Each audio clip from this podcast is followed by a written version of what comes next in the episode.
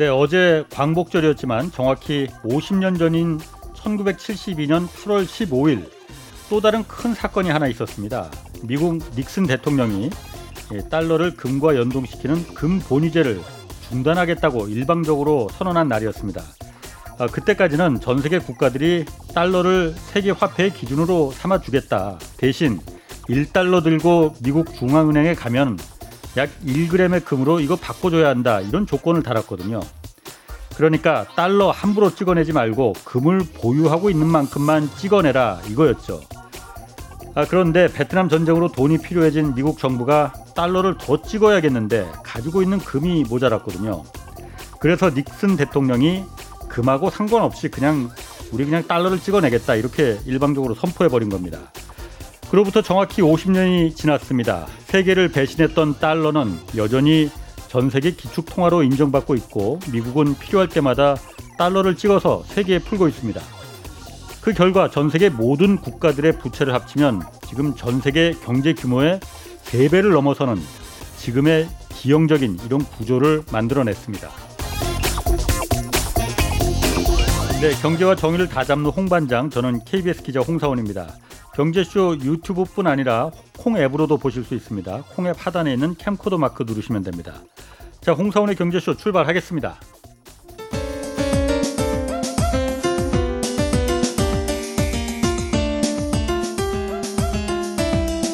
어려운 경제 이슈를 친절하게 풀어드립니다. 돈 되는 경제 정보를 발빠르게 전해드립니다. 예리하면서도 따뜻한 신사 이종우 이코노미스트의 원포인트 경제 레슨. 네, 국내외 금융시장 흐름과 대응 전략 오늘 좀 알아보겠습니다. 이종우 이코노미스트 나오셨습니다. 안녕하세요. 예, 안녕하십니까. 예. 자, 그 이 센터장님. 예. 2분기에 미국의 경제 성장률이 그렇게 기대한 것보다 좀 낮았어요. 예, 그렇죠. 그래서 이게 올 초만 해도 막 경기 과열을 성장이 너무 이게 불이 너무 화끈하게 붙는 거 아니냐 이 걱정을 했었는데 예. 지금 하반기 미국 경제 회복 이거 좀 되는 겁니까? 어떻게 불안 불안한 시선들이 많아요 지금. 예, 그렇죠. 네. 결론서부터 말씀드리게 되면 예. 어, 아직까지는 뭐 어, 경기 회복 또 뭐 상당 수준의 경기 경, 성장률 예. 이거를 의심하는 사람들은 그렇게 많지는 않은 상태인데요. 네. 제가 보기에는 여러 가지 굉장히 위험한 요인들을 많이 안고 있다. 위험. 이렇게 이제 볼 수 있지 어. 않을까라는 어. 생각이 듭니다. 예. 우선 2분기 성장률은 앞에서 말씀하셨던 것처럼 6.5% 나왔고요. 예. 근데 이게 문제가 뭐냐면 당초의 전망치가 8.4% 정도였습니다. 그러니까, 한 2%포인트 정도 낮잖아요. 예. 그러니까 전망치하고 실제치가 2%포인트 정도까지 차이가 나는 거는 굉장히 크게 벌어진 겁니다. 예. 그렇기 때문에 이게 상당히 문제가 있었다라고 봐야 될것 네. 같고 대신에 이제 그 경기가 괜찮을 거다라고 많이 얘기하는 사람들은 성장의 내 이 그 성장을 어떻게 했느냐 하는 그 음. 그 성장의 내용 이거를 예, 예. 굉장히 이제 많이 점수를 주고 있습니다. 예. 그러니까 개인 소비가 전체적으로 12% 정도 증가를 해서 예. 경제를 끌어올렸다 이런 얘기는 이제 굉장히 많이 하고 있거든요. 소비가 예 그렇죠. 아, 예. 미국 경제 70% 이상이 소비로서 이루어지고 그렇죠. 있기 때문에 예. 이렇게 소비가 굉장히 좋으면 그 나중에 이제 굉장히 좋은 거다. 음, 긍정적이다. 예, 그렇죠. 거죠. 대신에 이제 아. 그 경제가 앞에서 말씀드렸던 것처럼 생각했던 것보다도 안 나온 건 소비가 음. 문제가 있었던 게 아니라 공급의 문제가 있었기 때문이다. 음. 왜 흔히들 예. 많이 얘기하지 않습니까? 무슨 뭐 공급의 병목 현상이 생겼다느니 뭐 이런 예. 거에서 뭐 차량용 반도체도 예, 뭐 그렇죠. 부족하다고 왜 이제 공급의 문제가 있는데 예. 이 공급의 문제라고 하는 것은 시간이 지나면 풀릴 거기 때문에 예. 지금처럼 소비가 굉장히 탄탄한 상태에서 예. 공급만 풀린다라고 하게 되면 굉장히 좋아질 거다. 이제 이렇게 얘기들을 많이 하고 있는 상태입니다. 근데 이제 2분기 말 정도서부터 경제가 움직인 쭉 움직이는 형태를 보면 예. 제조업 경기는 상당히 좀 둔화되는 형태를 많이 보이고 있고요. 예. 그 대신에 이제 서비스업 경기는 그런 대로 괜찮은 형태이기 때문에 음. 아마 올해 전체적으로는 둘이 하나는 떨어지고 하나는 올라가고 이러는 예. 걸로 해서 좀 상세가 될 걸로 예. 그렇게 보이는데 이게 앞으로를 쭉 전망해 보면 상당히 약세 요인을 많이 갖고 있다 이렇게 볼 수가 있습니다. 그러니까 아까 말씀 음. 그 드렸던 것처럼 병력 현상 때문에 이런 얘기가 있다. 예. 공급 예. 문제가 근데 과연 그럴까라고 하는 부분들을 한 번 정도 생각해 볼 필요가 있습니다. 그러니까 이렇게 음. 한번 생각해 볼 필요가 있죠. 코로나19가 발생을 하면서 경기가 나빠졌던 게 한 6개월 정도였습니다. 예. 그리고 나서 좋아졌잖아요. 예. 그 다음에 이제 쭉 좋아지는 형태가 됐었는데 음. 그 코로나19서부터 지금까지 지나온 걸 보면 거의 1년 6개월 정도가 지났습니다. 예. 그러면 수요는 1, 6개월 정도 위축됐다가 그냥 좋아지는 형태인데 예. 공급은 1년 6개월 내내 계속 안 좋다. 예. 이게 어떻게 생각하면 좀 밸런스가 잘 안 맞는 형태이죠. 그러니까 공급이 음. 그잘 안 그 늘어나지 않는다라고 하는 거는 기업들이 현재 가지고 있는 그 시설이나 이런 것들이 있는데 음. 그 상대적으로 이그 생산을 좀 덜하기 때문이다 이렇게 볼 수 있잖아요. 그, 구조적인 문제가 있다는 얘기인가요? 예, 네? 그것보다는 네. 이제 그렇게들 구조적인 문제가 있어서 그게 네. 이제 그 개선이 될 거다라고들 얘기를 많이 하고 있는 상태인데 예. 그거는 아닌 것 같고 어. 제가 보기에는 공급도 정상인 상태고 예. 수요도 정상인 상태가 아닌가. 지금? 예, 그렇죠. 어. 그런데 예. 대부분 많이 이제 공급에 문제가 있다라고 누군가가 계속 얘기를 하니까 예. 그렇게들 다 인식을 하고 있는 게 아닌가라는 생각이 들어요. 그래서 어. 공급이 좀 개선되면 앞으로 계속 좋아질 거다라고 하는 것 자체는 이게 시간이 지나도 그다지 성립되기가 쉽지는 않은 얘기일 것 같다라는 생각이 많이 듭니다. 어, 가만. 그러면 지금 공급에 문제가 있어서 지금 이렇게 성장이 좀 그 예상보다 덜 나온 게 예. 공급이 문제가 좀 잘 되지를 않고 있다. 예. 왜냐하면 예전에 코로나일 때 미리 아 굉장히 소비가 좀 그 경제 활동이 줄어들 거니까 공장들도 좀 캐파를 시설 용량이나 이런 걸 늘리지 않고 좀 줄이고 그랬단 말이에요. 그래서 예. 그게 지금 회복되는데 시간이 걸릴 거다. 예. 그렇게 생각을 했는데 예. 그게 아니라는 거예요. 예. 그게 아닐 가능성이 굉장히 높죠. 왜냐하면 아까 말씀드렸던 것처럼 코로나19가 나고 6개월 사이에 그때는 네. 기존에 가지고 있던 시설들을 이제 좀 정비할 그, 시간이 예, 정비 그 예. 이제 뭐 예. 예. 앞으로 상황이 안 좋으니까 좀 줄여놨을 수는 있죠. 예, 예. 근데 기존에 갖고 있는 그 설비에서는 이미 다 그건 정상이 됐다라고 봐야 되는 거거든요. 어. 그렇게 봐야 봐야 되는 게 정상이죠. 벌써 1년이 지났는데. 그렇죠. 어. 그리고 뭐 그 사이에 이익도 늘어나고 뭐 그저 어. 매출도 늘어나고 그런다는데 그걸 정상을 안 시킬 사람이 누가 있겠습니까? 그렇죠. 1년씩이나 그거 뭐 준비할 준비할 예, 그렇죠. 준비 운동을 1년씩이나 할 수는 없죠. 그 이제 어. 그러는데 공급 부족이다라고 하는 거는 네. 수요가 늘어난 것만큼을 이걸 이제 메꾸지 못한다라고 하는 것 때문에 예. 그런 거잖아요. 예. 근데 이 수요가 늘어났다라고 하는 것이 예. 정부가 보조금을 지급해 준다든가 이렇게 해서 특수로 해서 늘어나는 형태가 되기 때문에 음. 여기에다가 공급을 맞춰 버리게 되면 예. 나중에는 오히려 공급 과잉이 생겨버릴 그렇죠. 가능성이 있다는 예, 거예요. 예. 그래서 제가 봤을 때는 여기에서 뭐 공급이 부족해서 이런 것들은 일시적인 형태를 우리가 계속 그렇다라고 의심하지 않으면서 끌고 오는 형태. 그냥 일종의 핑계라는 거예요. 예, 그냥. 그렇죠. 그렇기 때문에 이제 과연 예. 진짜 공급이 시간이 지나면서 정상이 돼서 그걸로 해서 경제가 올라갈 수 있을 것이냐. 그거는 제가 좀 봤을 때는 어. 좀 아닌 것 같은데 이런 생각이 좀 많이 듭니다. 그럼 하반기에도 그렇게 뭐 낙관적이지 않다는 거예요? 예, 그렇죠. 그거를 이제 우리가 중국 경제에서 볼 수가 있죠. 중국? 예, 예. 어. 그러니까 그 중국 경제가 최근에 들어서 상당히 안 좋은 모습을 많이 보였잖아요. 예, 예. 작년도에 우리가 이제 그 코로나19에서 굉장히 안 좋고 했을 때 어떤 얘기들을 했냐면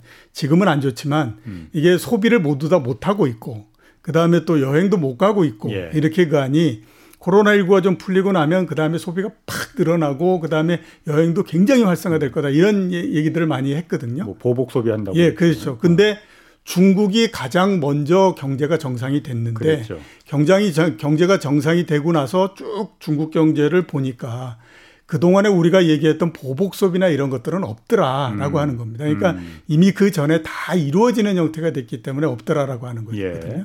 그러니까 이거를 똑같이 음. 우리가 그 한번 전 세계 경제에다가 예. 적용을 해 보면 지금까지는 그런 얘기들이 굉장히 많은 거죠. 예. 그러니까 뭐 소비도 어쩌고 저쩌고 이렇게 해서 해서 그 하는데 그 시, 오래 상당 기간 동안에 걸쳐서 이미 소비할 거는 모두 다 소비가 됐고 예. 그 소비 덕분에 자동차 소비도 늘고 그 다음에 뭐또 음. 가전 소비도 늘고 이런 형태이기 때문에 이게 코로나19가 조금 나아진다고 하더라도 그때 이제 본격적으로 소비가 이루어질 수 있는 부분들은 음. 여행이나 이런 거 이해는 거의 없다 이렇게 예. 이제 볼 수가 있는 거죠. 지금 중국 얘기하셨는데 중국도 사실 올 초에 이 성장률을 그 발표하고 그럴 때 잡을 예. 때 중국 정부가 굉장히 예상보다도 낮게 보수적으로 잡았잖아요. 예, 그래서 그렇죠. 그때 다들 말하는 게 아, 코로나로 이제 끝나가면은 예. 굉장히 경제가 폭발할 것처럼 막 화랑이 될 거다라고 생각했는데 그게 아니더라. 예. 특히나 중국 경제 성장의 모멘텀이 지금 꺼지고 있다 이런 얘기들 예. 많이 했었거든요. 예, 그렇죠. 지금 그러면 중국은 그걸 실제로 지금 겪고 있는 거잖아요. 예, 지금 그걸 겪고 있는 거죠. 앞에서 말씀드렸던 것처럼 네. 뭐 보복 소비나 이런 부분들 없고 없고, 없고. 네. 그리고 이제 작년도 하고 올해 뭐 1분기 이렇게 해서 예. 중국 경제가 왔던 거를 쭉 평균해서 우리가 보면 예. 지금 중국 경제가 5%대 중반 내지 뭐 후반 요런 정도 올해의 경제 성장을 할 거라고 그렇게 예. 생각이 되고 있거든요. 그러니까 예. 작년하고 합쳐서 2년 동안 예. 그게 과거에 코로나 19가 있기 전에 중국 경제가 그런 정도의 성장을 했던 겁니다. 그러니까 이제 그 아 이게 정상 궤도로서 들어갔구나 이렇게 예. 볼수 있는 거지. 그러니까 뭐 그 연초에 생각했던 것처럼 원래 성장률은 한 9% 정도 올라갈 수 있는데 중국 정부가 이거를 예, 과다하게 음. 좀 낮춰서 6%대 이렇게 한다. 이런 부분들이 아니고 예. 이제 쭉 우리가 봤더니 원래 우리가 생각하고 기대하고 했던 부분들과 이게 그 좀 조금씩 차이가 나는 부분들이 있더라고 하는 예. 거죠. 그래서 아, 아. 그런 것들을 감안하게 되면 하반기 내년도까지 미국 경제도 그렇고 중국 예. 경제도 그렇고 전 세계 경제도 그렇고 이게 폭발적인 성장을 계속하고 이러는 거는 없을 걸로 보이고 음. 거기에다 이제 경제를 보는 것이 두 가지로서 보지 않습니까? 하나는 예. 이제 성장률이 얼만큼 되느냐, 예. 그다음에 이제 성장률을 끌어올 수 끌어올릴 수 있는 힘이 얼만큼 되느냐, 예. 요두 가지를 가지고 보는 거거든요. 예. 근데 이미 이제 성장률도 그렇고 그다음에 그 이 증가분도 그렇고 이러는 예. 것들이 올해 2분기 정도에 거의 대부분 다 피크를 친 상태예요. 이미? 예, 그렇죠. 아. 그러니까 이제 하반기 정도에는 이제 계속해서 내려가는데 예. 이제서부터 관건은 경제가 얼마만큼 확장을 하느냐 하는 것들의 문제가 아니라 예. 이 수치가 성장률 수치도 낮아지고 그러는데 요게 어느 정도까지 낮아질 거냐. 바닥이 어느 정도까지 낮아질 거냐. 이거를 가지고 지금 얘기를 하고 있는 거죠. 더 올라갈 거는 지금 기대할 거 없고 얼마나 낮아지는 걸 그 방어할 수 있느냐 이게 중요하다는. 예, 그렇죠. 거예요. 그러니까 이게 뭐 내려가는데 예. 옛날에 경기 둔화 한번 시작되니까 뭐 한 마이너스 얼마까지 가더라 이런 거는 아니고 예, 예. 이게 뭐 어, 상반기에 한, 5, 한7% 정도 성장했으면 하반기에 쭉 낮아질 때 이게 4%에서 멈출 거냐 예. 아니면 뭐 3.5%에서 멈출 거냐 이거의 문제이지 앞으로 그래서 뭐 이게 음. 둔화가 되지 않는다. 계속해서 또 확장해가지고 하반기에는 상반기보다 더 좋아진다. 예. 이런 일은 벌어지지 않는다라고. 그렇군요. 사실 뭐 지금 우리나라도 그렇다고 하면은 이 뭐 그 수출 대기업들은 굉장히 잘 된다고 하는데 예. 사실 그게 지금 뭐 이 방송 듣는 분들도 그렇겠지만은 체감이 사실 안 되잖아요. 그렇죠. 그러다 보니까 아 코로나 때문에 그 전에도 물론 힘들었지만은 코로나 때문에 더 주변 사람들 보면 더 힘들어졌는데 음. 아 이제 코로나 끝나면 좀 펴지나 보다 펴진 것도 사실 별로 없는데 지금. 예, 그렇죠. 어? 부동산만 뭐 그 이 잔뜩 예, 부풀어 부풀어서 올라갔고 어, 그거밖에 없는 것 같은데 펴지기도 전에 뭘 지금 다시 또 내리막길을 걷느냐 이렇게 좀 그 생각하시는 분들 많이 예. 있을 것 같아요. 저도 그런 생각이 들거든요. 그러니까 펴지기 전에 내리막길이라는 게 아니고 네. 지금 봤을 때는 이건 정상의 궤도로서 가는 거다라고 네. 봐야 되는 거죠. 그러니까 작년 하반기 그렇고 올해 상반기 그렇고 예. 경기가 굉장히 좋았던 건 모든 나라들에서 엄청나게 많은 그 이 재원을 쏟아붓고 예. 그다음에 또 많은 정책을 폈잖아요. 예. 그렇게 그런 데다가 또 작년도에 코로나 19에서 굉장히 안 좋았던 그 영향도 있으니까 예. 그렇게 해서 일시적으로 이제 그 좋아진 거고요. 예. 이미 코로나19로 해서 1년 반이라고 하는 시간이 지났기 때문에 예. 이제서부터 경제는 계속해서 정상의 궤도로서 가야 음. 되는 거거든요. 그 정상의 궤도라고 하는 것이 과연 얼마냐 하는 음. 거에 문제인 거죠. 그렇군요. 그게 중국 같은 경우에는 5%대 중반이었고 음. 그다음에 우리나라 같은 경우에는 2%대 초중반이고 예. 미국도 그 정도고 이런 거니까 그런 정도로서 가는 건 이제 정상의 궤도로서 가는 거다라고 봐야지 음. 요 전 거를 생각해 가지고 어 이때는 얼마였는데 이렇게 떨어지니 경기가 엄청나게 위축이 되는 거 아니야? 이렇게 생각할 수는 없다라고. 그렇군요. 거죠. 그럼 아까 좀 중국 얘기 잠깐 좀 조금 하나만 좀 더 물어보면 예. 중국은 사실 지금 경기가 그렇게 뭐 생각보다 그 막 이렇게 성장이 좀 올라가지 않는다면은 예. 중국은 가장 먼저 긴축을 시작했던 나라잖아요. 그렇죠. 그러면 중국 정부 입장에서 음. 다시 긴축해서 돌아서서 음. 아 조금 더 부양이 필요하네 이런 예. 생각 들지 않겠습니까? 부양책을 약간 쓰기는 했죠. 지준율 예. 같은 거를 인하하고 했기 그렇지. 때문에 예. 그걸 했는데 본격적으로 뭐 금리를 인하하고 이렇게 할 거냐 예. 하는 것들은 지금으로 봤을 때는 그다지 확률이 높지는 않다라고 음. 볼수 있습니다. 예. 왜냐하면 지금에서 금리를 뭐 내리고 본격적으로 경기 부양 대책을 시행하고 하려면 두 가지가 그 조건이 충족이 돼야 되는 거거든요. 네. 하나는 지금보다도 경기가 굉장히 안 좋아져야 됩니다. 그래야지 음, 음. 뭔가를 쓰더라도 아무튼 명분이 생길 수 있는 거잖아요. 그렇죠. 그렇죠. 그러니까 그게 고 예. 두 번째는 뭐냐면 부동산 가격이 여기에서부터 굉장히 많이 하락을 하거나 예. 아주 안정적이 돼야 됩니다. 지금 음. 전 세계와 마찬가지로 중국도 부동산 가격 그렇죠. 때문에 정말 골치를 예. 골머리를 앓고 있는 상태이거든요. 예. 그러니까 이런 상태에서는 어, 그 섣불리 금리를 내리기가 굉장히 어렵습니다. 예. 그래서 이제 그 문제가 있는데 다만 중장기적으로 아주 오랜 시간 동안에 걸쳐서 봤을 때는 지금 굉장히 타이트하게 이 만들어 놓은 이 금융 긴축 정책 예. 이 부분들은 조금씩은 풀릴 가능성이 있습니다. 아. 왜 그러냐 하면 예. 그이 중국이 제일 문제가 되는 게 기업 부채지 않습니까? 예, 맞습니다. 예, 그게 이제 작년도 2분기 같은 경우에 GDP 대비해서 기업 부채 비율이 163%였습니다. 음.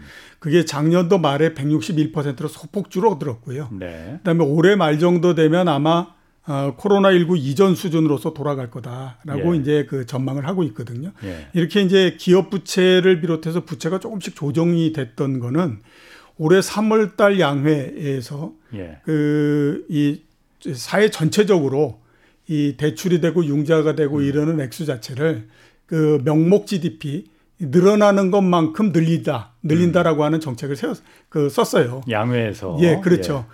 그랬는데 이제 뭐 이번에 뭐 저그 어, 성장률이 분기별로 12%도 가고 이렇게 하는데 그렇게 늘리지 못하잖아요. 네. 그러니까 이제 뭐 그 융자액 하는 액수 이런 것들을 전체적으로 한 5%요 정도만 늘리면 예. GDP 대비해서 융자가 늘어나는 거는 마이너스 5% 마이너스 7% 이렇게 되지 않습니까? 예, 예. 그래서 지금 수준이 어느 정도냐면 GDP 대비해서 융자가 늘어난 것이 한 마이너스 5% 정도 됩니다. 음. 이게 역사상 봤을 때 거의 가장 낮은 수준하고 거의 비슷비슷한 수준이거든요. 예. 그러니까 이제는 충분히 우리가 경제가 확장되는 거에 비해서 그 유동성 공급을 줄여놓은 것이 충분한 정도로 됐다라고 지금 음. 생각을 하고 있습니다.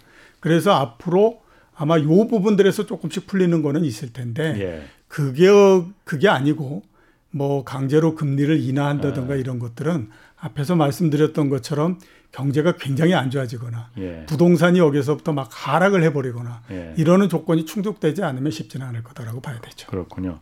그럼 올해 어쨌든 그 상반기에 주식시장 같은 게 가장 관심사가 뭐 인플레, 예. 인플레 압박이 굉장히 심하다고 하니까 그거하고 또 이제 금리 뭐 오른다 오른다 하니까 그거 있지 않습니까? 예. 하반기는 좀 어떤 변수가 좀 있을까요? 하반기는 제가 봤을 때 금리는 그다지 아마 네. 그 상반기처럼 네. 모든 관심이 집중되는 변수 이거는 아닐 걸로 보이고요. 네. 하반기에는 아마 경기가 전체적으로 가장 예. 관심을 모으는 변수가 되지 않을까라는 예. 생각이 듭니다. 예. 금리의 힘이 약해지는 거는요. 우선 이제 상반기를 보니까 인플레가 굉장히 높아지는 것 같은데 그래도 시장 금리는 그렇게 많이 올라가지 않더라. 라고 하는 거를 어. 이제 그 확인을 한 거죠. 오히려 내려갔잖아요. 예, 그렇죠. 뭐 예. 0.8%에서 1.7%까지 올랐지만 1% 포인트 정도밖에 안 올라간 거고 예. 거기에서 또 밑으로 내려가더라. 예. 그러니까 어 이번처럼 뭐 이렇게 물가 상승률이 높을 수는 없는데 예. 그런데도 불구하고 금리가 그렇게 시중에서 높아지지 않더라라고 예. 하는 걸 체감했던 부분이 하나 아, 있고요. 아. 두 번째는 뭐, 뭐냐면 연준이 지금 하고 있는 그 모양을 보니까 저거 어지간해서는 금리를 크게 올리지를 않겠구나라고 음. 하는 거를 사람들이 이제 체감을 하고 그다음에 그런 생각을 갖게 된 거죠. 예. 그렇게 되다 보니까 이제는 뭐 금리 그렇게 크게 올리지 않을 것 같고 예. 뭐또 지금 뭐 경기 이런 상황 봐서도 마찬가지로 그렇게 크게 올리지 음. 않을 것 같으니까 예. 그래서 지금은 앞으로는 계속해서 이제 그 금리에 대한 그이 이 관심 예. 이거는 계속해서 지금 줄어들 수밖에 없는 상태인 거죠. 음. 대신에 보면 이제 경기의 영향력이 점점 커지는데 예. 앞에서 말씀드렸던 것처럼 성장률이 피크아웃을 하고 있는 상태잖아요. 예. 그러면 이게 물론 주가가 성장도 좋이 성, 어느 정도 성장 때까지는 그래도 우리 경제가 굉장히 좋으니까 이렇게 생각할 수도 있지만 어떻게 됐든지 성장률이 둔화되는 거 이거는 기분 좋은 일은 아니거든요. 그렇죠. 그 다음에 상반기나 작년도 하반기 같은 경우에 보면 성장률도 높았을 뿐만 아니라 경기가 이렇게 올라가는 모멘텀, 그러니까 성장률의 증가분도 굉장히 커지는 형태였잖아요. 예. 근데 이제 음. 올해 하반기서부터는 성장률 자체도 좀 낮아질 뿐만 아니라 음. 증가되는 부분들은 마이너스가 되지 않습니까? 음. 그러니까 최고의 상황에서 이제는 최고의 상황이 아닌 게 되는 거거든요. 예. 그러니까 오히려 이제 하반기 전체적으로 봤을 때의 금융시장은 예. 과연 이게 경기가 성장률이 피크를 치고 내려오는 거는 맞는데 예. 이게 어느 정도에 가서 쓸까? 이런 거가 가장 큰 관심이기 때문에 예. 전체적으로 하반기에 가장 중요한 부분들은 금리가 아니라 경기가 될 가능성이 굉장히 높다라고 봐야 되는 거죠. 경기가 될까 그 관심 사항은 경기가 경기가 좋아지냐 안 좋아지느냐. 예. 그러면은 경기가 좋아집니까 안 좋아집니까? 안 좋아지죠. 당연히 상반기에 비해서는 네. 그 상반기 특히 2분기와 네. 같은 경제 상황은 될 수가 없습니다. 아. 그건 하반기는 당연한 거거든요. 예. 그러니까 기저 효과가 없어지는 부분들도 있죠. 그렇죠. 그다음에 미국 같은 경우에 한번 우리 따져 보면 뭐 엄청난 액수를 가게한테 직접 지원을 해주고 하잖아요. 1,400달러씩 1인당 네, 그렇죠. 뭐 그냥 수표를 줬죠. 그게 네. 대충 7월 달 정도면 거의 대부분 다 마무리가 되거든요. 다 썼죠, 이제. 예, 그러면 그렇게 해서 들어오는 네. 뭐 어, 이전 소득도 없고 네. 이런 상태가 되니까 예. 경제는 당연히 상반기 특히 2분기에 비해서는 3분기가 나쁘고 3분기에 비해서는 4분기가 나쁘고 이런 형태가 되는 예. 방향성이 밑으로 내려가는 거는 분명하다라고 하는 거죠. 그거는 어. 부인할 수가 없습니다. 어. 그러니까 이제 방향은 밑으로 내려가는데 예. 그거를 과연 어느 정도까지 방향이 이렇게 이게 내려갈 거냐 예. 그거의 문제지 방향성이 여기서 그 위로 올라간다든가 예. 아니면 옆으로 간다든가 이런 거는 기대하기가 어렵다라고 봐야 되는 거죠. 지금 그럼 어쨌든 그 이 양적 와 코로나 때문에 이 양적 완화 예. 어, 돈 푸는 게 이제 계속 지금도 계속 되고 있잖아요. 매달 예. 그러니까 미국 중앙은행이 1200달러씩 이제 1200억 달러씩 예. 계속 이제 돈을 찍어내고서 풀고 있단 말이에요. 이걸 지금 줄여야 된다, 줄여야 된다 예. 말을 하는데 예. 지금 그런 어떤 경기가 안 좋아지는 방향으로 가면은 음. 돈 풀기를 계속 더 연장해야 된다 이런 가능성도 있습니까? 연준 입장에서는 그렇게 하고 싶죠. 어. 그리고 여태까지 본인들이 얘기했던 것도 있기 때문에 예. 특히 연준 의장 입장에서는 그렇게 해서 계속 끌고 가고 싶어 한다라고 봐야 되죠. 예. 근데 어, 시장도 그렇고 예. 그다음에 많은 그 이 분석을 하는 사람도 그렇고 그렇게 하지 말고 비록 경기가 둔화될 가능성이 있다고 하더라도 예. 정책도 정상을 만드는 것이 맞다라고 음. 이제 생각을 하기 때문에 예. 이게 연준처럼 계속해서 그냥 뭐 테이퍼링도 안 하고 1200억 달러씩을 계속 공급하고 금리도 0.25%를 음. 만들고 이렇게 해서 지속적으로 끌고 가는 것이 예. 시장의 플러스냐. 예. 그게 아니라 그냥 테이퍼링도 없애버리고 예. 그다음에 금리도 우리 상황 봐서 어, 상황이 안 좋은 그 이렇게 용납이 되면 울고. 금리 인상할게요. 어. 라고 얘기하는 것이 플러스냐. 이게 예. 어느 쪽이 맞느냐 하는 것들은 에, 그 확신할 수가 없는데 예. 제 생각으로는 오히려 테이퍼링을 없애고 하는 것들이 더 나을 가능성이 있다 이렇게 봐야 되는 거죠. 어. 그러니까 이제 연준 입장에서는 왜 이걸 그 하냐면 앞에서 계속 얘기를 했던 것 때문에 그렇잖아요. 근데 시장 입장에서 봤을 때는 어떻게 생각하냐면 시장은 우리도 바보가 아니고 어, 우리도 그러니까. 경제 변수를 볼 수 있는 능력이 있고 어. 한데 자, 뭐 성장이 3%뭐 어떻게 됐고 내년도 2.5% 이렇게 된다고 하더라도 예. 이거 결코 낮은 성장은 아니지 않느냐. 예. 그리고 예. 지금 뭐 부동산도 엄청나게 오르고 그런다는데 이렇게 많은 돈을 풀어놨는데 예. 그러면 혹시 너 이러다가 갑자기 어느 순간에 몰리기 시작해서 막 금리 인상해 버리고 막 이렇게 음. 하는 거 아니야? 예. 이런 이제 우려를 굉장히 많이 가질 수밖에 없잖아요. 예. 그러니까 시장 입장에서는 우리가 상황을 판단했을 때 그렇게 하지 않고 지금 어, 테이퍼링을 해버리고 이렇게 하는 것이 어, 이게 이 불안감을 해소시킬 수 있는 방법이니까 예. 그게 낫다라고 계속 얘기를 하는 거죠. 예. 그러니까 어떻게 보게 되면 지금은 과거에 한 번도 볼 수 없었던 상황입니다. 어. 항상 중앙은행이라고 하는 것은 그렇죠. 금리를 올리려고 하잖아요. 그렇죠. 보수적으로. 예. 그러니까 중앙은행의 어. 가장 큰 목적은 어. 통화 가치 안정이기 때문에 그렇죠. 계속 올리려고 하고 예. 시장은 계속해서 내려달라고 얘기하는 것이 예. 일반적인데 거꾸로 돼 있는 거꾸로 됐네, 진짜. 그러니까 이거를 아. 정상으로서 만들어 달라고 얘기하기 때문에 예. 연준은 하고 싶어 하나 그 압력도 있어서 예. 아마 제가 보기에는 시간이 지나면서 그 테이퍼링을 비롯해서 그이 이 정책을 음. 조금씩 정상화하는 쪽으로서 가지 않을까라고 저는 생각을 합니다. 그러니까 그 과거 그러니까 금융위기 있었을 때 음. 갑자기 금리를 아 올리겠다 그냥 갑자기 말해버리니까 예. 다른 신흥국들이 이제 그 발작을 텐트럼이라고 그때 예. 했었잖아요. 예. 발작을 일으켜서 굉장히 그냥 그 경기가 나락으로 떨어져 버리니까 예. 그 트라우마가 계속 지금 시장은 남아 있는 거죠. 예, 예. 그렇게 될 수 있다. 예. 그러니까 지금부터 미리미리 좀 중앙 정부가 좀 그거를 해야지 왜 자꾸 이렇게 아니하게 보느냐 오히려 예. 거꾸로 지금 이렇게 말하는 그렇죠. 거라 이거죠. 그러니까 그 예, 그때의 텐트럼, 예, 텐트럼보다도 더 지금 트라우마가 있는 건 뭐냐면 예.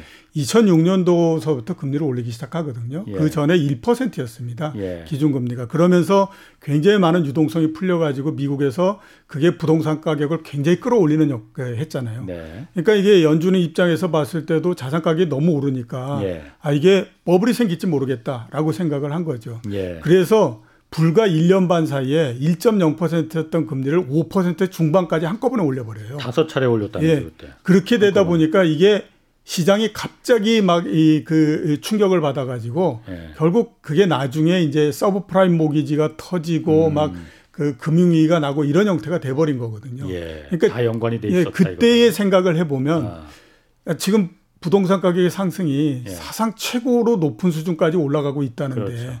이렇게 낮은 그 금리와 이렇게 많은 돈을 풀어놓고 거기에다가 또 부동산을 사라고 돈을 더 대주고 예. 이게 더 올라가서 만약에 뭐 1년에 부동산 가격 상승률이 25%씩 이렇게 된다라고 하면 그때 너희 정말 그때 같이 하지 않을 거라는 보장이 있느냐. 그렇지. 이렇게 생각이 되는 거죠. 그러면 쓸 수도 없고. 예, 그러면 그때 가서 너희 정말로 막 계속 금리 올리고 이렇게 하면 예.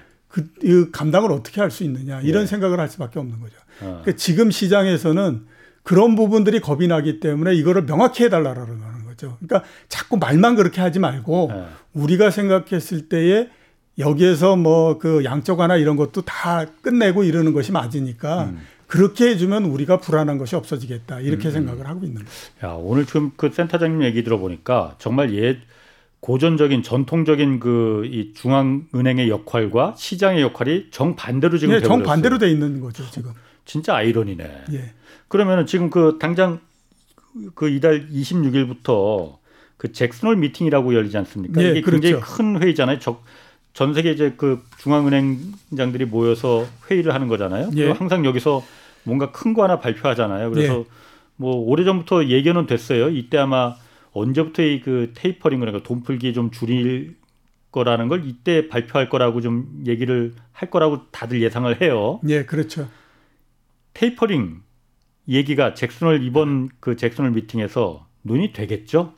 시장이 이렇게 불안해하고 있는데 오히려 아마 이제 그 얘기는 될 텐데요. 예. 그 얘기를 어떻게 하느냐 하는 것이 문제이겠죠. 명확히 얘기를 할 거냐. 예. 그러니까 아, 지금 문제가 이렇게 해서 우리가 이제 충분히 이런 것들을 할 수 있는 경제 상황이 됐으니까 예. 언제서부터 우리가 그 양적 완화에 의한 유동성 공급을 줄이겠고 그래서 언제 끝내겠다 이렇게 얘기를 할 거냐 예. 아니면 그냥 두리뭉실하게 예. 테이퍼링을 할 수 있을 수 있을 때도 됐을 것 같기도 하고 뭐 이렇게 얘기를 하느냐 예. 두 개의 이제 그 이거거든요. 예. 근데 이제 후자처럼 얘기하게 되면 그 예, 지금까지 계속 했던 얘기 아니야? 이렇게 되기 때문에 예. 에, 이게, 이게 임팩트나 이런 것들이 별로 없다라고 볼 수밖에 없죠. 예. 그래서 제가 봤을 때는 둘 중에 어느 거일 거냐라고 하는 건데 제 생각으로는 후자가 될 가능성이 높지 않을까. 두리뭉술. 예, 미, 그, 그 아. 두리뭉실하게. 예. 그러니까 왜 그러냐면 앞에서 말씀드렸던 것처럼 그 동안에 너무 많은 얘기를 연준 의장을. 비롯해서 연준이 예. 했다라고 하는 예. 거죠. 그러니까 지금 여기에서 본인들이 그냥 강하게 발을 빼기에는 너무나 한 얘기들이 많기 때문에 자기 부정을 할 수는 없으니까. 예, 그렇죠. 그러니까 예. 이제 가진 그 핑계를 많이 대는 거죠. 그 예. 핑계가 예. 여태까지는 뭐였냐면 고용이 정상이 되냐. 그렇죠. 이라는 얘기를 많이 했잖아요. 예. 근데 이제 대충 보니까 고용은 또 정상이 된 것 같거든요. 지금 고용률은 굉장히 실업률이 굉장히 떨어지고 예, 있잖아요. 예, 그렇죠. 지금. 이제 예. 그러면 그 다음에 나올 수 있는 얘기가 뭐냐면 팬데믹이 저 그 코로나19가 4차 확산이 됐기 때문에 이게 또 앞으로 어떻게 될지 모른다. 네. 이러면서 이제 갈 수가 있기 때문에 예. 그래서 그런 것들을 우리가 전부 다 한번 감안했을 때 명확하게 언제서부터 우리가 시작해서 어떻게 하겠다라고 하는 거를 얘기를 하지 않고 두루뭉실하게 넘어가고 예. 그다음에 이제 명확하게 한다라고 하는 거는 다음 기회에 좀 얘기를 하지 않을까라는 생각이 좀 듭니다. 그리고 그 다음 기회에 얘기하는 것도 연준 의장이 얘기하는 것보다는 그냥 뭐 다른 사람들 입을 통해서 충분히 예. 가능성을 끌어올려 놓고 마지막에 한 번 정도 얘기하는 거 이런 네. 정도 아닐까라고 생각이 됩니다. 아니 그러면은 그냥 제가 그냥 이 센터장님 생각을 한번 좀 물어볼게요. 네. 그러니까 어 저도 그렇고 잘 모르는 저도 그렇고 야 이게 우리나라도 그렇고 미국도 그렇고 부동산이 저렇게 정말 상상 못할 정도로 막 오르고 그랬는데 그냥 이렇게 놔둬도 되는 건가? 이게 정말 언젠가는 뇌관이 터져서 폭발이 일어나는 거 아닌가 그런 예. 불안감들이 있거든요. 예, 그렇죠. 그러면은 지금 서서히 그러니까 단계적으로 그러니까 뭔가를 좀 예방 조치 예방 주사를 맞아서 이 풀어가는 게 맞는 건지 음. 아니면 그냥 더 곪을 때까지 뭐 곪는 곪지 않을 수도 있어요. 그냥 이 상태를 그냥 더 그냥 놔둬도 예, 괜찮은 건지 예. 저 좀 헷갈려서 그러 진짜 궁금해서 그러거든요. 이센 타장님 개인 생각은 제 어떻습니까? 개인 생각은 지금 아. 굉장히 위험하기 때문에요. 예, 지금서부터 순차적으로 계속해서 줄여나가는 것이 가장 좋다라고 봐야 되거든요. 예, 역사적으로 봤을 때에 부채를 굉장히 많이 늘리고 네. 그거에 따라서 자산 가격이 굉장히 많이 상승을 하고 했을 때 예, 그 대가를 치르지 않았던 적이 없습니다. 예, 그러니까 지금은 예그 미국에서 얘기하는 거 보면 가격은 사상 가장 높은 수준까지 올라왔지만 예, 그 가계 부채나 그다음에 부동산을 사기 위해서 들어가는 부채나 예, 이런 것들이 금융위기 때에 비해서는 적기 때문에 예. 특별하게 지금 그렇게 크게 문제가 생기지 않, 은 상태고 그 다음에 또 그 당시 그 이 금융위기 때 이럴 때는 그 저 이 그 이 선물 이런 것들을 통해 가지고 파생 상품을 통해서 그 돈을 거기에다 했다가 이게 나중에 문제가 생기니까 네. 크게 문제가 나가지고 이렇게 됐는데 지금은 보니 그 파생 상품을 통해 가지고 서브 프라임이나 이런 걸로 해서 한 부분들은 적기 때문에 문제가 없다 이렇게 얘기를 다 하는 눈에 거거든요. 보이는 것들만 예, 지금 그렇죠. 보인다 이거죠. 예, 예. 옛날에는 그- 파생 상품이라는 건 그 관계 당국들이 못 봤는데. 예, 그렇죠. 어, 근데 그게 제가 봤을 때는 이 전에 있었던 일이기 때문에 예. 사람들은 그 정도만 볼 수 있다라고 거죠. 또 그 우리가 모르는 또 뭔가 있을 그렇죠. 수 있다 이거죠. 아니 2005년도, 2006년도를 우리가 한번 따져서 이렇게 네. 보면 그 당시에 서브 프라임이라고 하는 파생 상품이 문제가 될 거라고 생각한 사람 은 아무도, 아무도 없었습니다. 예, 그러니까 예. 심지어 어느 정도냐면 2007년도 하반기가 되면 예, 미국에서 지방에 있는 조그만 은행을 비롯해서 투자하는 회사들 자체가 예, 서브 프라임 때문에 다수가 굉장히 많이 그 망합니다. 예. 그런데도 불구하고 그 당시에 미국 연준도 그렇고 어떤 얘기를 했었냐면 그거 아무 문제 없는 거다. 이런 얘기들을 굉장히 많이 했었어요. 음. 예, 예. 그러니까 지금도 그 얘기를 하는 거는 뭐냐면 이전에 그걸로 문제가 생겼기 때문에 예. 그 부분만을 보고 있는 거죠. 아, 근데 항상 문제라고 하는 것은 우리가 생각하지 않았던 부분들에서 뭔가 사고가 터지는 그렇죠. 그런 형태가 되기 때문에 문제가 되는 거거든요. 예. 그러니까 지금 어떤 곳에서 어떻게 돼 문제가 생기고 있을지는 예. 음. 아무도 모릅니다. 그런 상태이기 때문에 여기에서 중요한 건 뭐냐면 가격이 굉장히 높아지는 거는 일단 그런 위험이 생길 수 있는 그 가능성을 굉장히 안고 가는 형태가 되는 거죠. 예. 그러니까 이거를 어떤 형태로 좀 줄여놔야 되는 그런 그 부분들이 되고 예. 거기에다가 이게 그 부동산 가격이 올라간다라고 하는 것은 우리가 경험을 했- 해봤던 것처럼 정치적인 압력이 엄청난 그 부분이잖아요. 예. 그러면 정치적인 압력이 굉장히 강해지게 되면 나중에 그 정책을 쓰는 사람도 딱 하나의 그 앞, 앞, 앞분이 안 보이는 상태가 되기 때문에 예. 이 정책을 이렇게 강하게 썼을 때 이게 후유증이 어떻게 나타날 건가 이거에 대해서 아무 생각이 안 드는 형태로서 그냥 그냥 고를 해버리는 형태가 됩니다. 예. 그렇기 때문에 지금서부터 차차차차 아, 부담이 줄어들 수 있도록 계속 만들어줘야 되는 거거든요. 음. 그게 정책을 써야 되 쓰는 이 그 정답인데, 그 타이밍. 예, 그렇죠. 근데 지금은 그걸 못 하고 있고 계속 지금 타이밍을 놓쳐가고 있는 그런 상태. 예. 이렇게 볼 수가 있는 거죠. 그 과거에 일본이 그러니까 잃어버린 30년이 된 이유 중에 하나가 예, 그 금리나 이런 부분을 적재적소의 그 통화 정책의 타이밍을 놓쳤기 때문에 예, 그래서 이제 나중에 한꺼번에 그게 막 아까 말씀드린 대로 미국이 과거에 다섯 차례나 금리를 급하다고 막 올리고 이러는 바람에 부작용이 생긴 거잖아요. 예, 일본도 그랬다고 그러더라고요. 예, 그래서 그렇죠. 잃- 잃어버린 30년이 그래서 왔다. 만약 그때 통화 정책의 타이밍만 제대로 써야 됐을 때 썼으면은 이 상태로 이렇게 바닥이 되지는 않았을 거다라고 얘기를 하더라고요. 자 그러면은 우리나라도 지금 그렇잖아요. 예. 지금 얼마 전에 이주열 한국은행 총재가 금리 이거 빨리 올려야 되는데 예. 자꾸 이렇게 차일피일 미루다가는 분명히 이거 큰 대가를 치를 수밖에 없다라고 무시무시한 얘기 했잖아요. 예. 그렇죠. 근데 지금 사실 우리도 이게 정치의 문제가 또 되다 보니 보니까 예, 아, 이 타이밍을 지금 써야 되는지 안 써야 되는지 잘, 저는 뭐 잘 모르겠지만은 예, 써야 될 것 같다 같거든요. 예, 우리는 지금 놓치고 있는 겁니까 아닙니까? 지금 굉장히 늦었다라고 봐야 되죠. 예. 지금 그러니까 물론 이제 이렇게 늦었을 때는 속도를 빨리 하면 되는데 속도를 빨리 했다가 잘못하면 큰일 나지 어, 않습니까? 어, 그건 더 큰 부작용이 예, 그러니까 생기죠. 미리미리 이렇게 예. 그걸 해야 되는데 이미 이제 상당히 늦었는데 예. 그나마 그래도 한국은행은 아 지금이라도 먼저 해야 되겠는데 그러니까. 이렇게 생각을 해서 조금 간데 이게 우리나라 같은 경우는 크게 문제가 되는 부분들이 가계부채가 계속해서 늘어나고 있잖아요. 그렇죠. 거기에다가 또 이제 그 이 이 부동산을 사기 위해서 뭐 최근에 보면 뭐 그 부동산 매수의 3분의 1이 아, 20, 30대가 영끌을 해서 산다 이렇게 가지 않습니까? 예. 그게 만약에 잘못된다라고 생각해 보면 이거 진짜 굉장히 곤란한 상태 생기거든요. 음.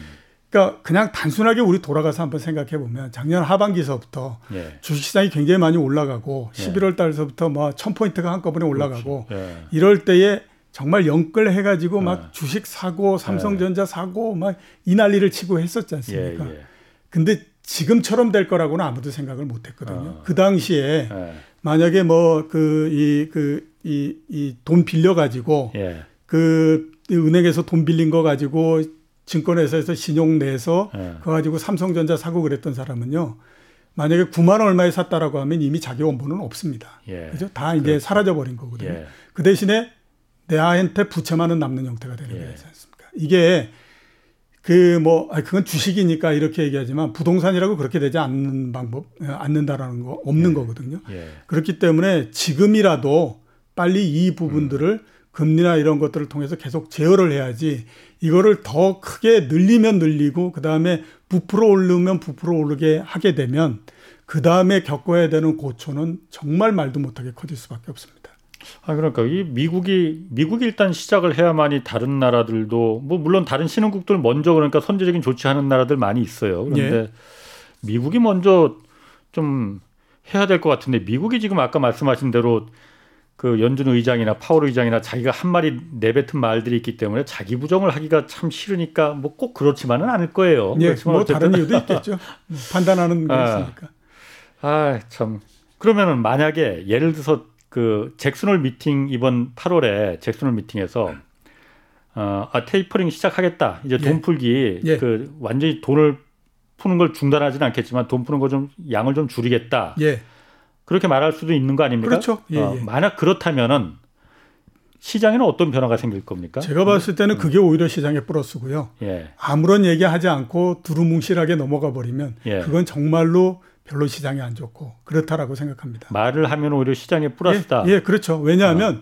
시장은 지금 원하는 건 뭐냐면 우리는 예. 이미 테이퍼링을 해서 네. 양적 완화를 줄일 거다라고 하는 거에 대해서는 우리 마음속으로 다 대비돼 있고 음. 그거에 따라서 아. 우리는 시장에 그 대응을 해 왔다라고 예. 생각을 하기 때문에 아 드디어 이제 시작했구나. 그러면 우리의 생각이 맞을 것 같고 그 다음에 우리가 이미 대비를 해놓은 상태이기 때문에 이제 불확실성이라고 하는 거는 상당히 줄어들겠구나라고 생각을 하는 거죠. 예. 그러니까 오히려 거기에 대해서 이제 플러스 점수를 주는 건데 예. 그게 아니고 뭐 할 수도 있고 안 할 수도 있고 두루뭉실하게 넘어가 버리면 그러면 도대체 정책을 어떻게 하겠다라는 거야 라고 하는 그 의문이 남기 때문에 굉장히 예. 안 좋습니다. 그거는 예.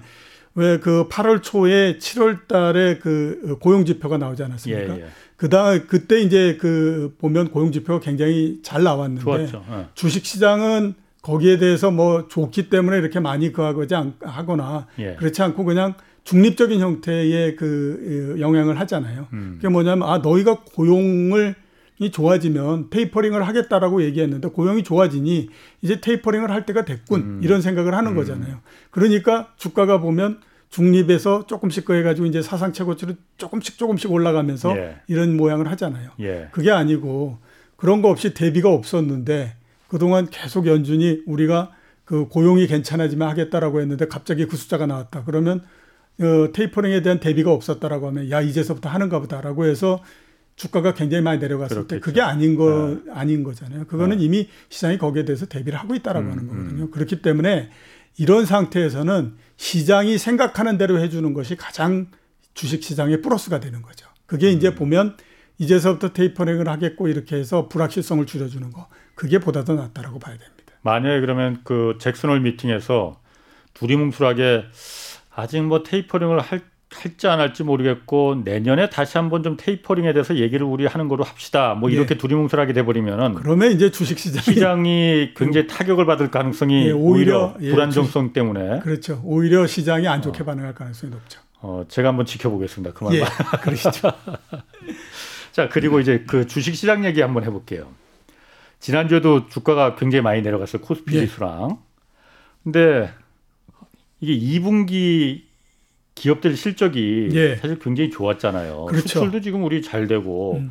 다들 그 얘기합니다. 예. 그 그놈의 선반영 음. 어, 다 이거 미리 반영된 거고 지금은 앞으로를 지금 선반영하는 거다 얘기 그 얘기 제가 많이 들었거든요. 예. 어떻습니까? 이 센터장님도 뭐 비슷한 예, 그, 물론 뭐 어. 그런 부분들이 있습니다. 예. 그런 부분들이 있고 뭐 그 부분들이 굉장히 크게 역할을 하는 것도 마찬가지고 예. 어, 그런데요.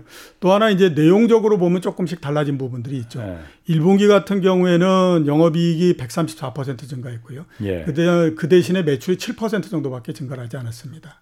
근데 어. 2분기 실적 나온 거 여태까지 쭉 모아보면 매출이 21% 늘어났고요. 예. 이익이 103% 늘어났습니다. 그러니까 한번 따져보면 매출은 1분기 7%에서 21%가 됐으니까 3배가 늘어나 버린 어. 형태가 되잖아요. 네. 근데 이익 증가율은 조금 낮아진 게 되지 그러네. 않습니까? 그러니까 네. 이게 뭐냐면 네. 매출액 대비해서 이익이 하는 그 효율성이 네. 1분기가 가장 좋았고 2분기가 좀 나빠졌다라고 볼 수가 있는 거죠. 왜 나빠졌을까? 단가가 그럼 같은 물건을 파는데 아, 단가가 그거는 이렇게 볼 수가 예. 있습니다. 그러니까 그 왜 작년도에 코로나 19가 나고 막 그랬을 때 경기가 굉장히 안 좋았잖아요. 예. 그러니까 기업들은 아, 이게 경기가 앞으로 굉장히 안 좋을 거야라고 어. 생각을 한 거죠. 예. 그러니까 이제 당연히 우리 흔히 얘기한 아까 흔히 많이 얘기한 것처럼 이제 병 공급도 줄이고 어. 이렇게 해서 이제 생산의 병목 현상이 생기게 만들어 놓은 거죠. 아. 그랬는데 그 정부의 지원을 통하건 뭐라건 해가지고 수요가 많이 늘어나요. 예. 근데 기업들은 보니까 여태까지 우리가 생각해왔던 게 있지 않습니까? 이거 예. 코로나가 있고 그렇기 때문에 굉장히 안 좋을 거니까 어.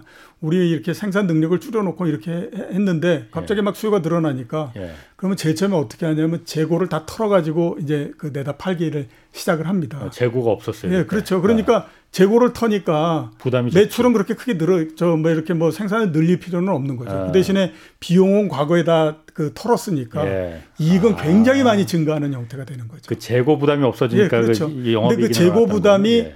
1분기를 하면서 이제 거의 바닥이 나버린 거고. 예. 그러니까 이제서부터 수요가 들어오는 음. 것들은 이게 생산을 해가지고 늘려가지고 막 하고 뭐 이렇게 해야 되는 거니까 예. 당연히 그에 따라서 보면 이익이 증가하는 거, 그러니까 매출은 굉장히 크게 증가하고 이익은 덜 늘어나고 이런 예. 형태가 되는 거죠. 아. 그 영향도 상당히 있다라고 봐야 돼요. 그 그것 때문에 그렇겠군요. 예. 아, 그러네. 그러면 저기 지난주에 어쨌든 반도체가 굉장히 폭락을 했잖아요. 예, 그렇죠. 뭐 공교롭게도 삼성전자는 뭐 총수도 풀려나는데 공교롭게 타이밍 맞춰서 그렇게 또 폭락을 하는지 뭐 그게 뭐 총수 때문에 그런 건 아니겠지만은 음. 반도체는 왜 이렇게 폭락을 하는 거예요? 반도체 애널리스트들이 많이 작년도서부터 빅사이클이 어쩌고 저쩌고 아. 막 얘기를 했었는데요. 예. 그때서부터 저는 계속 빅사이클이 진짜 있을까라고 음. 하는 의문을 굉장히 많이 가졌습니다. 아, 아, 사이클 오르락 내리락 하는 거 아니에요? 원래? 예, 근데 뭐그 네. 이렇게 굉장히 큰 사이클이 그래서 오랜 시간 동안 지속되고 그럴 아, 거라고 하는 예. 의문을 많이 가졌는데 예. 야, 결과 보고 얘기하는 거 아니야? 이렇게 얘기를 하지만 저는 다른 거보다도 주가가 네.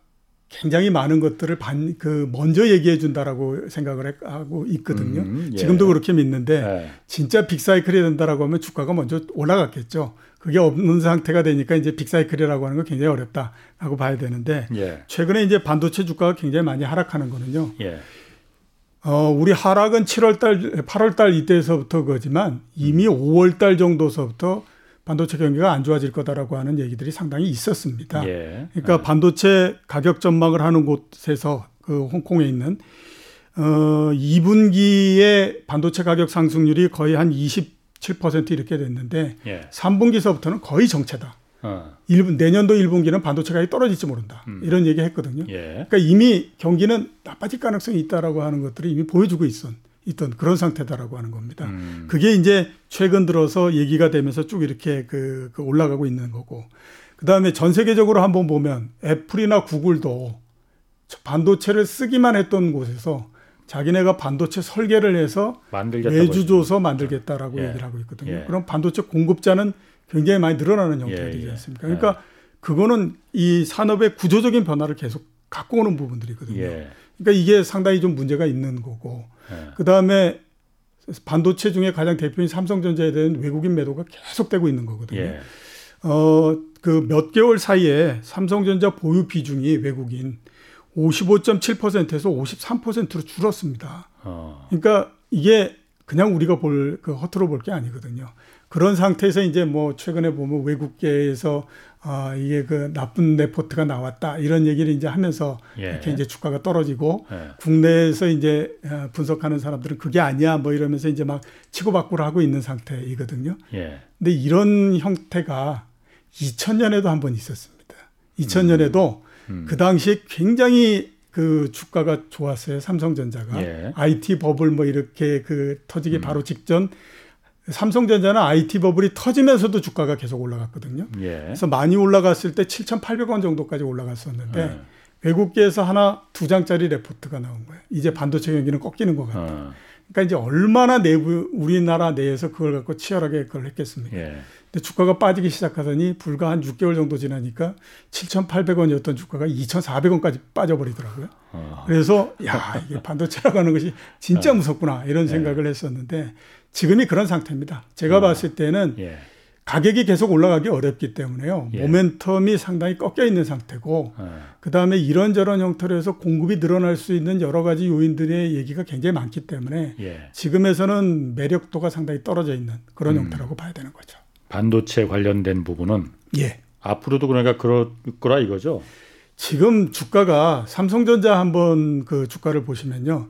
8만 원대에서 6개월 내내 주가가 옆으로 쭉 갔었잖아요. 예, 예. 그거를 어. 이번에 깨고 밑으로 내려간 거거든요. 그러니까 어. 그러면 이제 어떻게 생각하면 균형이 무너지면서 예. 밑으로 밀려버린 형태인데 예. 이게 그 6개월 넘는 동안의 균형이 깨진 건데 예. 그게 그냥 단순히 조금 내려가서 한 4, 5% 정도 내려간 다음에 다시 올라온다든가 거기에서 또 균형을 만든다든가 이러기는 쉽지가 않잖아요. 음. 그러니까 어, 당분간은 그렇게 좋지 않다라고 봐야 되고 제가 걱정하는 거는 이게 삼성전자만으로서 끝날 건가 하는 거의 문제입니다.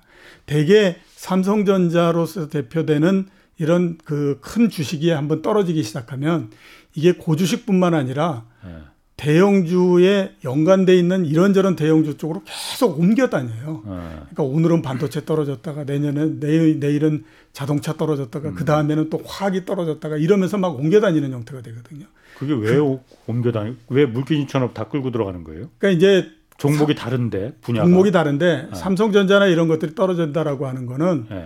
이게 전체적으로 뭔가 경제가 나쁘다거나 아. 이런 것들을 보여주는 거기 때문에 지표가 되는 거구나. 그렇죠. 그러니까 한꺼번에 팍 떨어지질 않고 예. 예. 이게 돌아가면서 계속 떨어지는데 떨어지 이 처음에 떨어진 것이 올라오는 것이 아니라 예. 떨어진 상태에서 그냥 서 머물러 버리는 거예요. 예. 그러면서 다른 것들을 끌어내리고 예. 전체적으로 수준이 낮아지면 이게 또 내려가고 이런 예. 형태가 되는데 아. 그것만 안 오기를 지금 저는 바라고 있습니다. 그러면 그게 지금 올 가능성이 높다는 얘기 아니에요? 바란다는 거는. 그러면 앞으로 그러니까 지금 어쨌든 지난주에도 3,200선이 무너졌어요. 예. 내려갔는데 그러면 앞으로 하반기에 어 별로 그렇게 좋게 보지 않으시네요. 어, 주가는 제가 제가 이제 연초에 생각했을 때 예. 올해의 상당히 확률이 높은 시나리오이지만 예. 우리가 생각했을 땐 최악의 시나리오는 그냥 1년 내내 주가는 옆으로 가는 거다라는 어. 거였거든요. 3,200 정도 선에서 그냥 그냥 3,000과 3,300 포인트 사이에서 예. 그냥 옆으로 쭉 아. 가는 거다. 근데 지금이 이제 위에 한번 3,000 얼마, 3,300을 얼마 그 하고 예. 밑에 이제 3,000 포인트 이렇게 해서 그걸 확인하기 위해서 지금 가는 과정이지 않습니까? 예. 하반기는 전체적으로 그렇게 움직인다라고 봐야 되는데 예. 이 1년 내내 옆으로 가고 있는 것들을 우리가 어떻게 좀 규정할 거냐 이게 보다 더 중요하다라고 봐야 되죠. 예. 그러니까 옆으로 가는 것이 힘을 모으기 위해서 옆으로 쭉 가는 거냐 예. 아니면 이게 에너지를 쫙 소모해 가는 과정이냐 예. 이런 건데 확률은 에너지를 소모해 가는 과정일 가능성이 높다라고 봐야 돼요. 에너지를 소모한다. 예. 조금 더 쉽게 말씀해 주시면은. 그러니까 그 네. 지- 연초 작년도 이렇게 해서 예 연초나 작년도 같은 경우에 주- 이 굉장히 많은 유동성이 들어왔잖아요. 예. 그 유동성이라고 하는 것이 어느 날 갑자기 시장을 벗어나지는 않거든요. 예. 그러니까 그 벗어나지 않는 거가 사라지도록 만드는 것이 지금 과정이라는 거죠. 예, 오늘 말씀 감사합니다. 이종우 이코노미스트 함께했습니다. 고맙습니다. 예, 고맙습니다. 내일 다시 뵙겠고요. 지금까지 홍사훈의 경제쇼였습니다.